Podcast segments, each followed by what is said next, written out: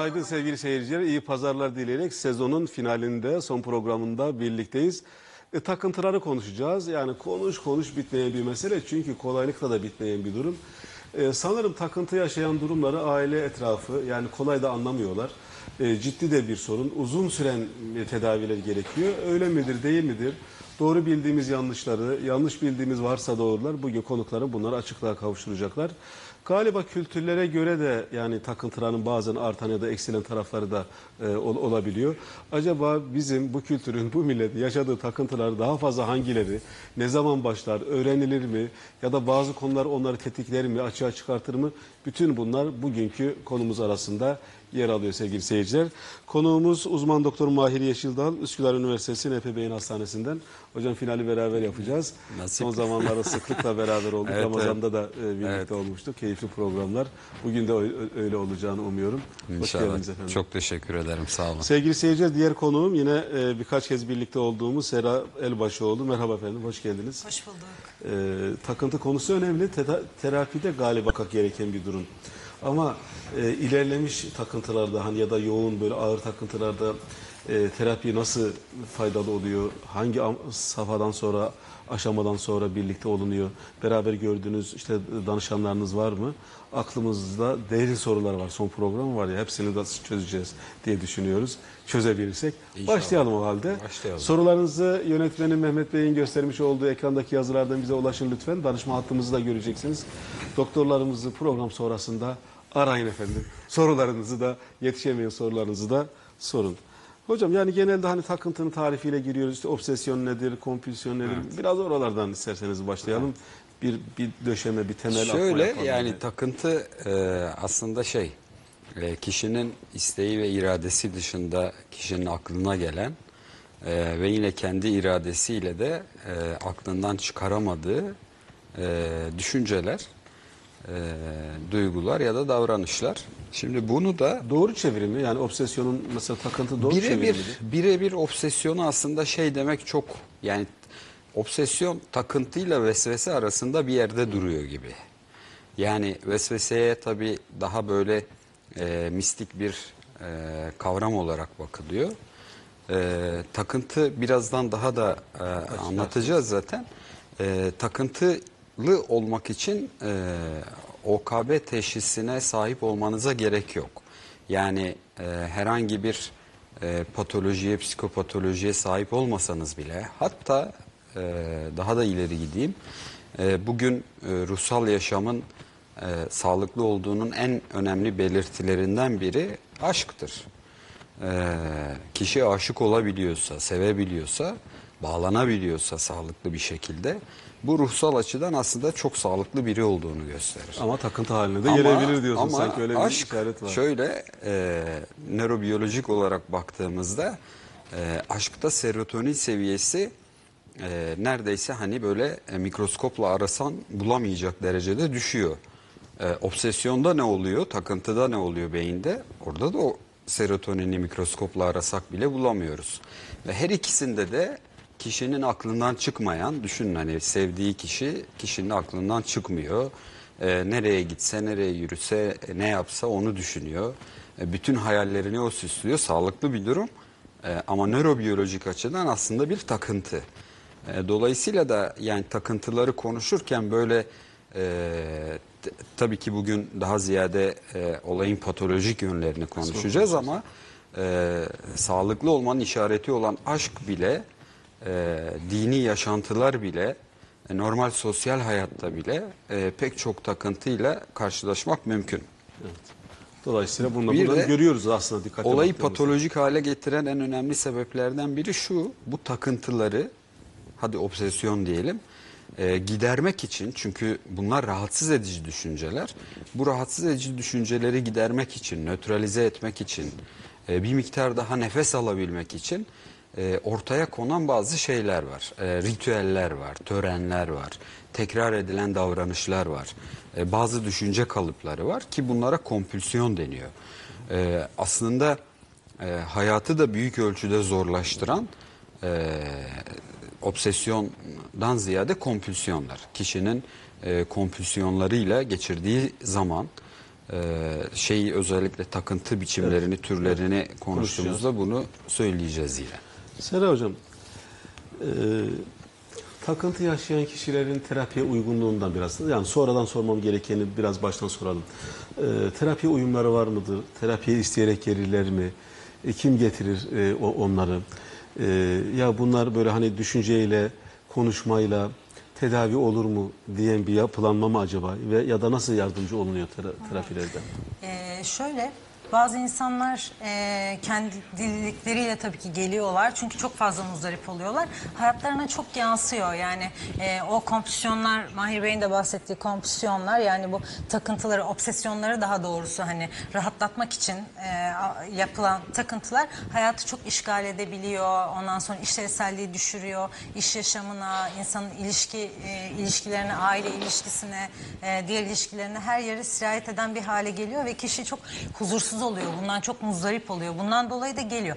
Ama şöyle tabii bazı insanların, e, bazı hastalarımızın e, buna dair içgörüsü zayıf oluyor. Yani bunların bir takıntı olduğunu, bunların bir obsesyon olduğunu kabul etmiyor. Genellikle de böyle çocukluk zamanlarından başlayan, daha küçüklükten başlayan kişinin böyle e, yapısına da çok, e, kişilik yapısına neredeyse sirayet etmiş ve artık kendi bütün hani davranışlarına çok e, genellenmiş. E, bunu normal olarak e, görmeye başladığı şeylerde e, yani böyle bir şey varsa hani kişide e, bu insanların terapiye gelmesi birazcık daha aile tarafından, eş tarafından e, olabiliyor. Ama e, insanlar yani gelip de bunu doktorlarıyla konuştuğunda, terapiyle konuştuğunda aslında daha iyi ayrıştırabilir hale geliyorlar ve e, ki tabii ki hani terapide de bunlarla ilgili bir yol alınıyor.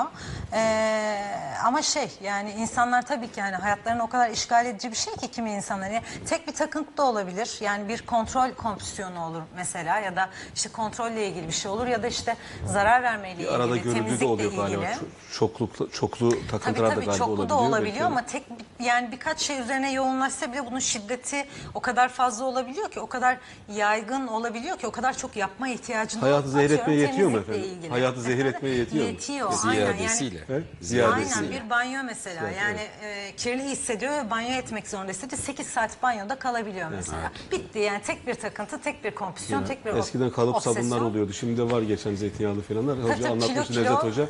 Ya sabun kalıbı bitene kadar Aynen. banyo yapan kişiler Sıcak olabiliyor. suyla. İki günde sıcak suyla. iki günde 11 kutu şampuan bitiren hastam olmuştu. İki Daha ileriymiş 11 hocam. kutu şampuan. Evet evet. Biraz şeyden bahsedelim hocam. Mesela sık yaşanan ya da en sık yaşanan takıntılar üzerinden de biraz ilerleyebilir miyiz? Mesela yaşlılık olduğu zaman benim gözlediğim mesela daha çok dini takıntılar da görülebiliyor.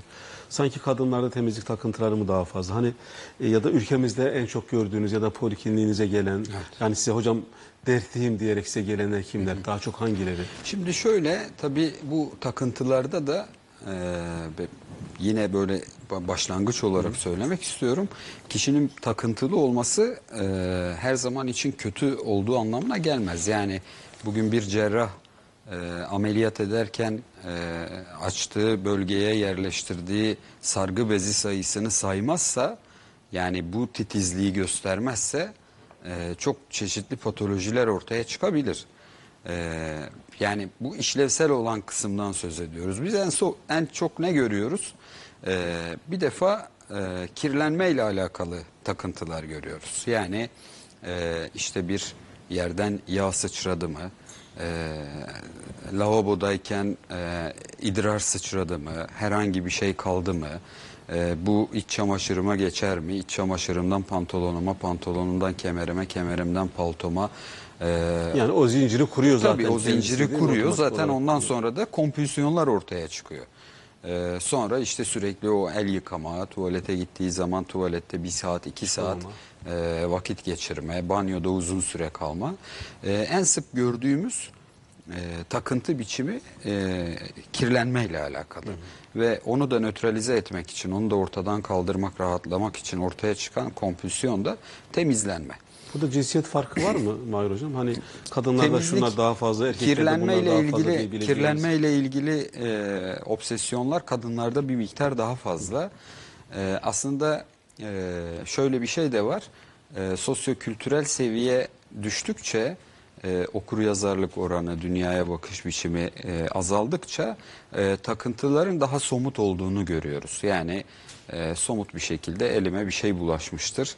E, dolayısıyla işte asansöre binerken bile e, ıslak mendille gezen, etrafınızda da çok vardır böyle ıslak mendille gezen kadınlar. E, her yere dokunmadan önce mutlaka ıslak mendil ki e, bir hastam e, ekmek almaya gidiyor eşiyle birlikte. Arabada dönerken ekmeğin olduğu poşet e, aracın arka koltuğunda ve işte bir fren yapıldığında ekmek Düşüyor. ekmeğin üç, uç tarafı koltuğa değiyor. Değmiş. Islak mendille ekmeği silmiş. Ve sonra da o e, ıslak mendilin bulaştığı ekmeği evdekilere yedirmeye çalışmıştı. E, gerçekten yaşamı çok etkiliyor. Bir diğeri mesela simetriyle ilgili olan yani gittiği yerde işte kağıtlar düzgün değil, e, mutfağında e, özellikle elbise dolaplarında falan her şeyin böyle nizami ve sistemik olması, simetrik olmasına çalışırlar. E, tabii bu hani aynı boyda ve ebatta kitapları simetrik olarak dizmek çok daha kolay ama e, bir elbiseleri simetrik olarak katlamak o kadar kolay değil. E, dolayısıyla da bunu e, ortadan kaldırmak için, bu rahatsızlığı ortadan kaldırmak için uzunca saatler, vakitler e, bunlarla uğraşan hastalar var. Bir Ama yorgunluk olmuyor mu hocam burada? Mesela bir arkadaşım var annem gelip çamaşırlar düzenliyor. Ben e, yatak odasında işte baktığım zaman gardırobu açılı yeniden bir daha yapıyormuş ve saatler sürüyormuş ve bir hitap düşüyor. Ertesi sabah da erkenden işe gitmek gerekiyor. Yani bu, bu, bu Olmaz da olur mu? Zaten patolojik kısmı bu. Yani kişi eline bir mikrop bulaştığı ya da elinin kirlendiği düşüncesiyle günde 4 saat 5 saat elini yıkıyor. Ee, ama yaşadığı ortama bakıyorsunuz e, aslında o temizlikle ilgili herhangi bir şey yok. Çünkü bu bir hastalık. Ee, bu şey değil. Ee, normal bir durum değil. Ee, ve temizlikle ilgili yani bu e, ailelerin evini ziyaret ettiğimizde aslında e, çoğunun e, özellikle patolojik olanlardan söz ediyorum. Ee, çoğunun evinin çok da temiz olmadığını görüyoruz. Ee, bir diğer e, takıntı biçimi e, özellikle sizin de o işaret ettiğiniz e, dini takıntılar. Yani kişinin e, ilk baştaki tanımımıza uygun olarak devam edersek e, kendi iradesi dışında aklına gelen, rahatsız eden ve kendi iradesiyle de aklından çıkaramadığı düşünceler. Mesela tam namaz kılacakken e, seccadeyi seriyor. Başlayacak Allah var mıdır diye bir soru geliyor vesvese aklına. düşüyor işte. evet. E, şimdi o düştükten sonra e, o vesveseyi nötralize etmek için tabii onlar ritüeller geliştirebiliyorlar. Mesela yedi kez bir şey okuma, bir dua okuma, altı kez kendi etrafında dönme, e, dört kez gidip herhangi bir yere dokunma gibi pek çok kompülsiyon var bunu e, o an rahatlayabilmek için. Ama mesela bu hastalarda da az önce temizlikte şey dedik. Temizlikle ilgili takıntılarda e, aslında o kadar hayatı zehir ediyor ki e, temiz bir ortamda da yaşamıyorlar. Elbiseleri falan da temiz değil. Sadece elleri çamaşırcı eli dediğimiz şekilde e, buruş buruş olmuş. Dini obsesyonu olanlarda e, bir süre sonra artık namazdan, dinden, e, oruçtan falan kopmaya başlıyorlar. Çünkü her namaza bir şey değil, tahmin tabii her namaza yaklaştığında, şey her değil, evet. ibadet etmeye çalıştığında, her bir e, caminin önünden, bir türbenin önünden bir yerden geçtiğinde onu inanılmaz derecede rahatsız eden e, şey diyor hasta yani var biliyorum e, ama bu fikri aklımdan çıkaramıyorum. Ve zamanının büyük bir kısmı bununla geçiyor. Gençlerde özellikle e, bu daha ziyade mesela erkeklerde fazla cinsel obsesyonlar, cinsel takıntılar. E, çocuk diyor ki aklına birdenbire şey düşüyor. Acaba ben eşcinsel miyim? Eşcinsel olmadığı ile ilgili e, yani herhangi bir delille de zaten şey yapılamıyor Olmamasına yani rağmen. olmamasına rağmen acaba bende böyle bir dürtü var mı? Böyle bir istek var mı? Ben şimdi arkadaşımla tokalaştım ama acaba bir şey hissettim mi? Bu ne yapıyor? Zaman içerisinde bütün arkadaşlarıyla, sosyal çevresiyle e, katı irtibat eylemesine Sokakta neden görse geri dön dönüyorlarmış. Mesela lise- liseden bir arkadaşını görse sokakta acaba yanlış yapar mıyım? Tabii. Onu rahatsız eder miyim? Bu ortaya çıkar mı falan diye yolunu değiştirenler falan oluyor yani. Çok zor bir mesele. zarar verir miyim Zarar verir miyim? takıntıları mesela. İşte küçük çocukları gördüğümde acaba ben o çocuğu boğar mıyım? Bir anne olarak düşünün hani kendi çocuğuma zarar verebilir miyim diye bir şeyiniz var, bir takıntınız var. Ee, bunun azap olur. saçma olduğunu bilip bilmemenizin önemi yok ama aklınıza bu geldikçe çocuğunuzu nasıl kucağınıza alacaksınız mümkün değil. Ee, zaten o yüzden hani bu hastalığın e, ilk şeyi e, ismi e, ruh kanseriydi. Hı, İlk çıktığında Tabii ki. söylenmiş olan Yani şey. ilk şey ruh kanseri. Çünkü hani görüyorsun, farkındasın, biliyorsun ama onu değiştirebilmek için hiçbir şey yapamıyorsun somut bir şey. Bunu konuşacağız ama artık öyle değil. Yani ruh gribi diyebiliriz. diyebiliriz. Peki, artık. Yani tedavi ruh domuz o- gribi diyelim. Hadi gripten de bir tık şey yapayım.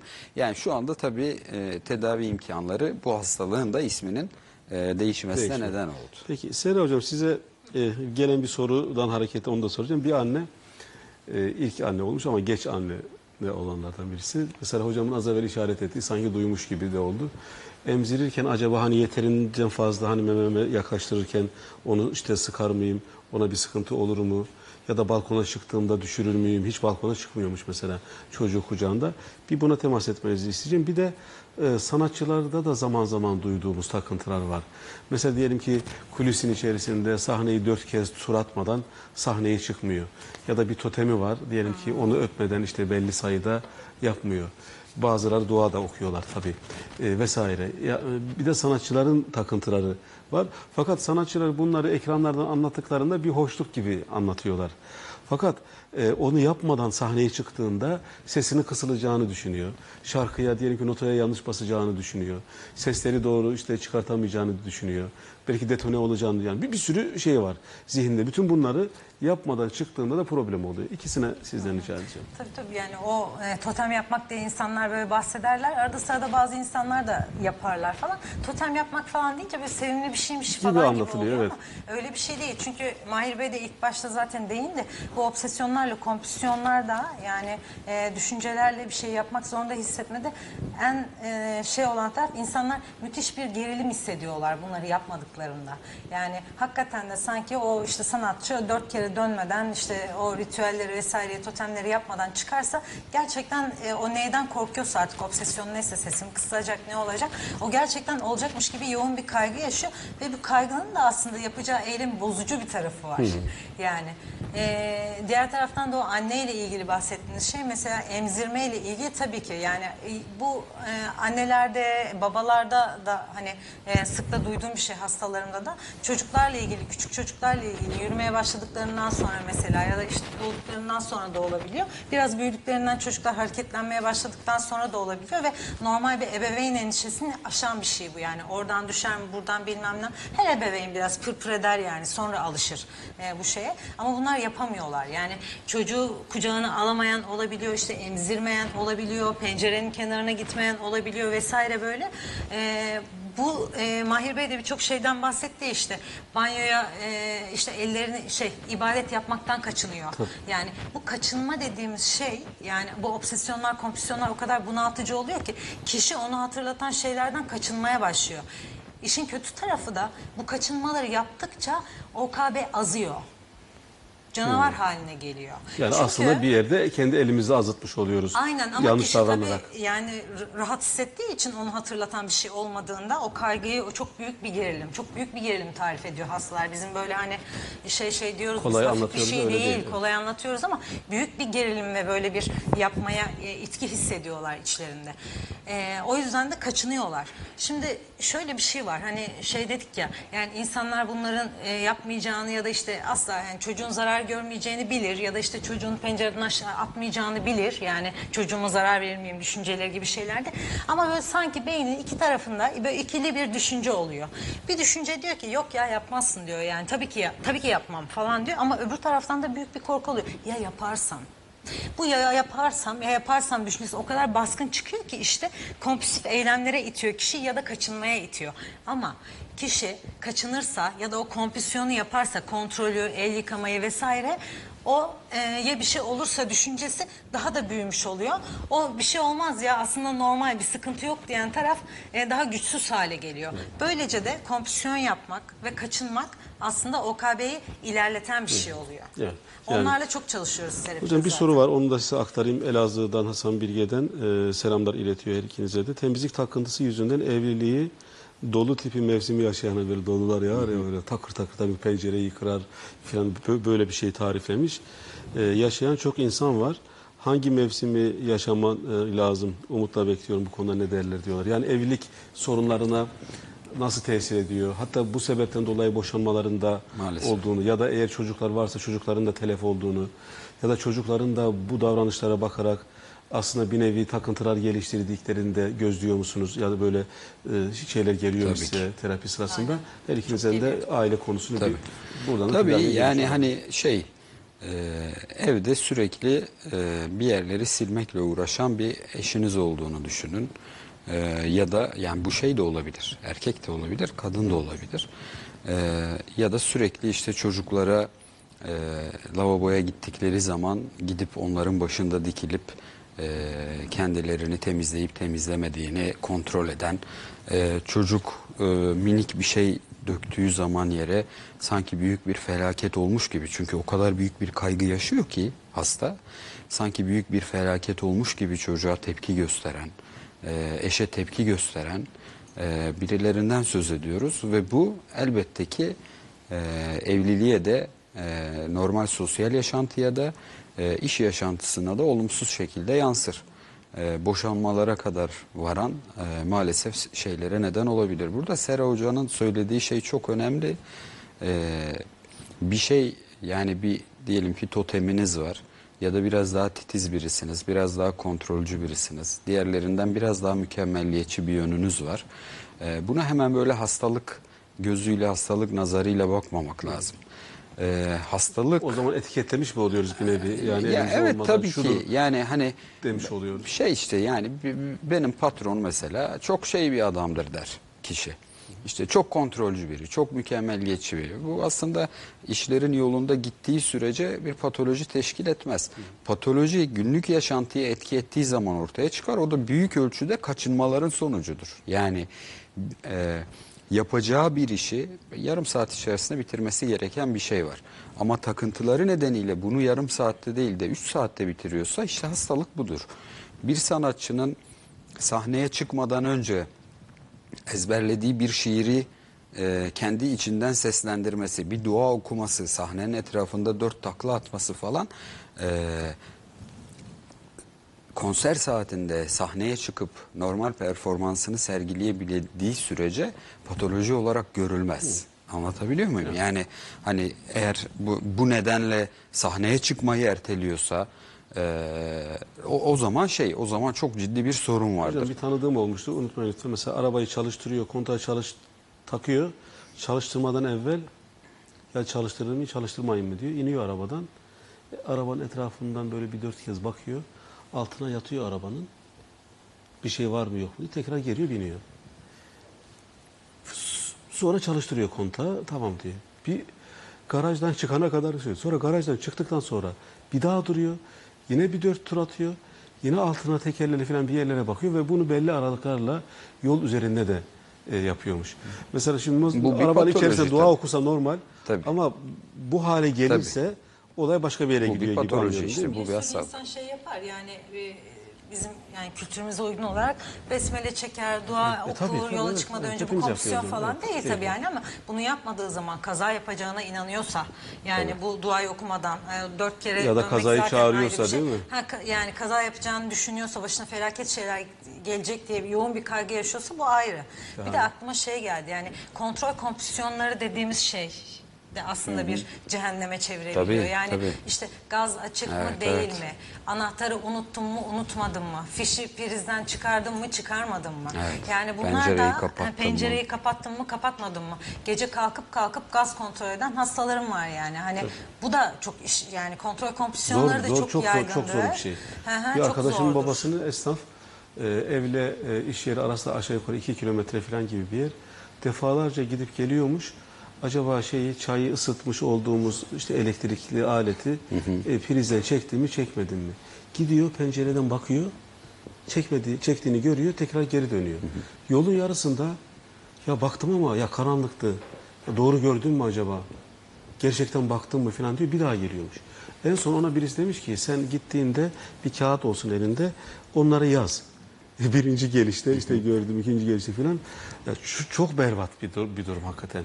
O yazmayı da sonra kompüsyon haline çeviriyorlar. Yazmada da acaba Fotoğraf yanlış mı yazdım doğru mu, kompüsyon doğru mu haline yazdım diyor tabii. gördüm. O da yetmiyor Aynen. galiba değil mi? Yetmiyor öyle değil o iş tabii.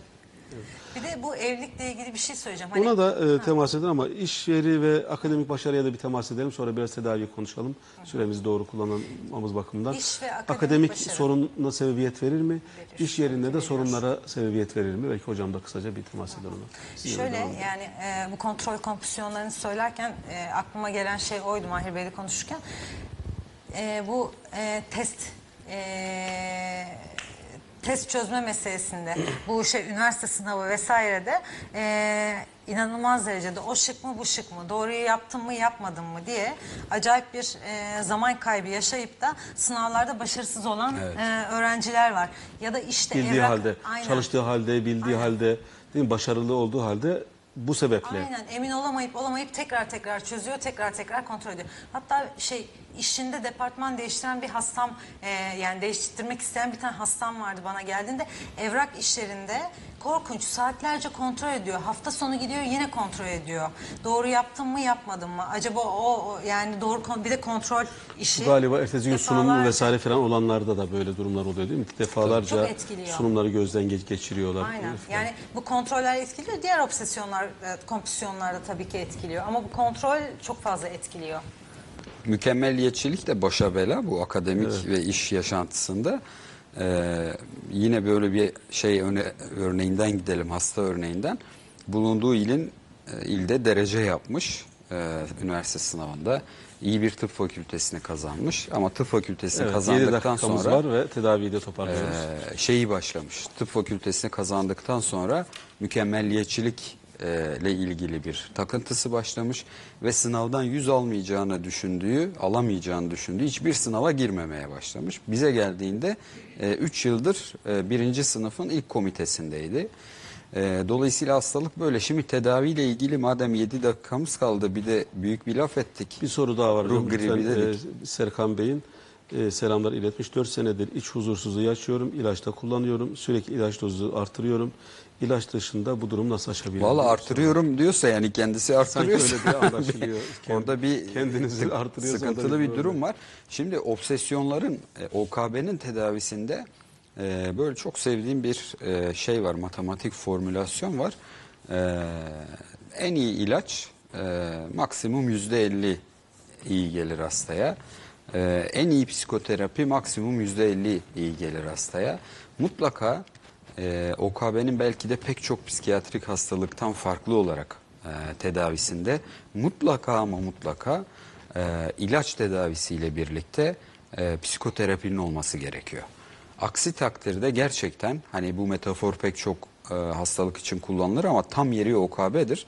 Gerçekten tek kanatlı bir kuş olur hasta ve uçması ya da e, tabiri caizse iyileşmesi e, mümkün olmaz. Muhakkak e, psikoterapiyle birlikte e, güçlü bir ilaç tedavisinin olması gerekiyor. E, ve sabırlı olmak gerekiyor. Yani Kendisini bir ailesini bir panik atak gibi bir şey gibi değil. E, ailenin de sabırlı olması gerekiyor. E, orayı atlamayalım. E, şimdi bu hastalar biraz zor hastalar. Yani sürekli soru soranları da var bunların.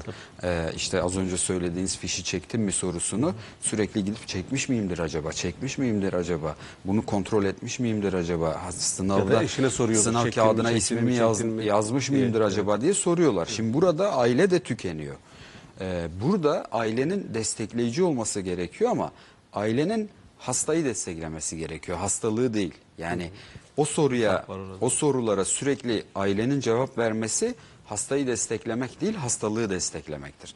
Burada tabii e, özellikle e, Sera Hanım gibi e, profesyonellerden destek alınarak e, bu tip sorular karşısında nasıl bir tavır sergileyeceğini ailenin de öğrenmesi gerekiyor. Yani sürece ailenin de dahil edilmesi gerekiyor. O konuda ne yapıyorlar? Belki bir iki cümle Serhan Tabii. alalım. Sizden bir Ben- manyetik uyarıma da bir işaret etmenizi Ora- isteyeceğim. oralara geleceğim. İkincisi e, tabii ki manyetik uyarım tedavisi e, serotonin miktarını TMU. arttırır TMU. E, ve biz şey dedik hani serotonin neredeyse sıfıra düşüyor beyinde. Dolayısıyla tedavide işe yarar. Derin TMU denilen daha farklı özellikle obsesyonların, o takıntılı düşüncelerin üretildiği beynin daha derin ye- yerlerinde yer alan yapılara yönelik bir TMU tedavi biçimi var. Ee, bu da ciddi anlamda işe yarar. EKT pek çok hastalıkta olduğu gibi bu hastalıkta da işe yarar ama derin TMU bizde- diye bir şey var. Bu- burada derin TMU mu? evet onu söylüyorum. Derin TMU özellikle OKB'de o derin e, beyin yapılarına etki ederek çok e, etkili bir tedaviye e, sebep olabiliyor. Bir de e, farklı olarak belki e, OKB tedavisinde sanal gerçeklik gözlüğü uygulamaları var. Yani biz böyle e, sanal gerçekliğe de var, fobiyle bizde de var. Fobiyle falan başladık ama e, artık bütün dünyada obsesyonların OKB'nin bazı e, takıntı tiplerinde o da çok ciddi anlamda işe yarıyor ama OKB'nin tedavisinde Sera Hoca'nın söyleyecekleri de çok çok önemli. Bakalım ne söyleyecek. Evet son Aslında 3 şeyden devam etmek dakikamızdayız. isterim. Aileler mesel- meselesinden devam etmek isterim. Ailelerin işbirliği ve katılımı ve hastaya nasıl doğru şekilde yaklaşacakları hakikaten çok önemli oluyor. Çünkü işte terapide çalışıyoruz neleri hastanın yapması gerektiği, etmesi gerektiği ama hastaların eee, böyle hastaların da sabırlı olması gerekiyor. Dirayetli de olmaları gerekiyor. Ama tabii ki hani iyileşmenin bir hızı var. Yani bir ağrı kesici alıp da baş ağrısının geçmesi gibi değil hiçbir psikiyatrik hastalık. Yani bir süreç gerekiyor. Bir süreç olduğunu hani kendilerine de hani haksızlık etmemeleri gerektiğini bu süreçte iyileşemiyorum, edemiyorum eee, vesaire hani eee, şeklindeki o şeyler, eee, o düşünce yapısını birazcık ilk başta zaten onu eee, onunla bir çalışıyorum. yani Galiba bu zaten zaman alacak bir şey. deyince bir hekimden kopuyor ya da bir psikologdan kopuyor bir başkasına Aynen. gidiyor. İşin kötü Sıfırdan tarafı başlıyor. Tekrar belki tekrar önce. tekrar başlamış oluyor ve kişinin kafasına da ben asla iyileşemeyeceğim. Bir sürü doktora gittim, bir sürü psikoloğa gittim. E, Hiç iyileşemiyorum ben gibi bir şey oluyor ama esas önemli şey istikrarlı, sürekli bir biçimde tedaviye adapte olup devam etmektir. Hayatımızdaki her şey böyle. Süreklilik olmadan hiçbir şeyde bir verim alamayız, bir başarı da sağlayamayız. Terapide bu çok önemli. Eğer hasta e, kompüsyonlarını aile onaylatıyorsa, e, bunun e, bunda hasta yani hastalığı pekiştirmek olduğunu, hastalığı azdırmak olduğunu ailelerin iyice anlaması gerekiyor. Çünkü bazen kıyamıyorlar. E, o yüzden e, hastayı sanki desteklemiyormuş gibi hissediyorlar. Bunu bir ayrıştırıyoruz. Bir de bazen hastanın takıntılarıyla alay edebiliyorlar. Ama bu bir hastalık. Şimdi bu şekilde Elinde yani olmayan kendi bir şey, kötü evet. hissettire hissettire hani hasta tedavi edilmez. Tedaviye de köstek olmamak lazım, destek olmak lazım. Onu çalışıyoruz. Bir süreç olduğu dediğim gibi bunun önemli. Ee, bir zaman içerisinde yol alındı. Ama bu senelerce falan da sürmüyor bunun tedavisi tabii. Böyle bir şey de yok yani. İyi bir e, bir de sıfırlanması gibi bir beklentileri oluyor. Tabii. Belki orada da hani e, sen de bir şeyler söylersin. Yani e, ben biraz şeye benzetiyorum böyle bu tür işte panik ataktır, a- anksiyete bozuklukları, diğer anksiyete bozuklukları da OKB'de biraz ve uçuk virüsü gibi diyorum. Yani nasıl bağışıklık sistemi zayıflarda uçuk pıt yapar ya çıkar ya böyle. Onun gibi bir stresör olduğunda bir zaman geldiğinde bir şey olduğunda bu sizin takıntılarınız yeniden olabilir. Ama artık siz bunlarla nasıl daha iyi başa çıkacağınızı, bunları nasıl Görmüş yöneteceğinizi bildiğiniz için ve öğrendiğiniz için bu kadar şiddetli bir biçimde bunu geçirmezsiniz. Zaten biz her zaman burada, buradayız ama bunu daha iyi öğreniyorsunuz şeklinde. Evet. Biter mi Yapıyoruz. biter mi derken sonuna geldik.